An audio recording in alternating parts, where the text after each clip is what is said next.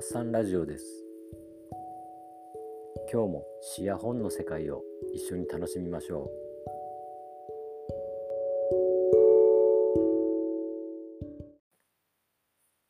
我が放浪。僕は出かけた。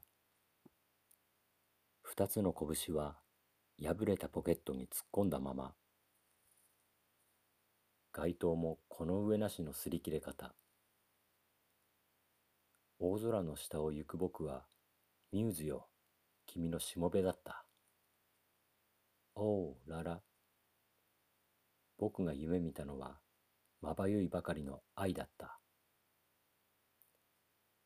かけがえのない半ズボンには大穴が一つ開いていた。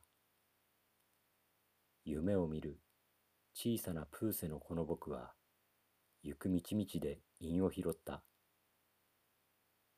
僕の旅籠は大熊星座。空では星どもがさらさらと優しい絹ずれの音をさせた。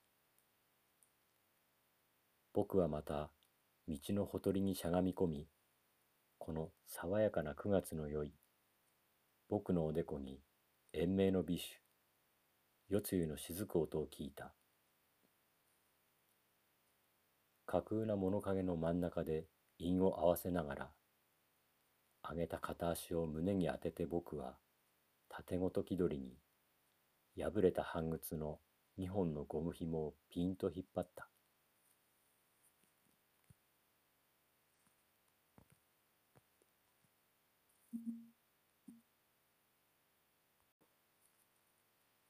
いかがだったでしょうか？今日お伝えしたのはですね、フランスの詩人ランボーの我が放浪という詩でした。えっ、ー、と、ランボーというと、あの地獄の季節っていうのが有名なんですけども、今日はあのサンサシオンという詩集の方から、えー、紹介いたしました。訳したのは金子光晴さんという詩人の人で、この方も大変あの素晴らしいんで、いつか紹介できたらと思っています。では今日はこの辺でさよなら。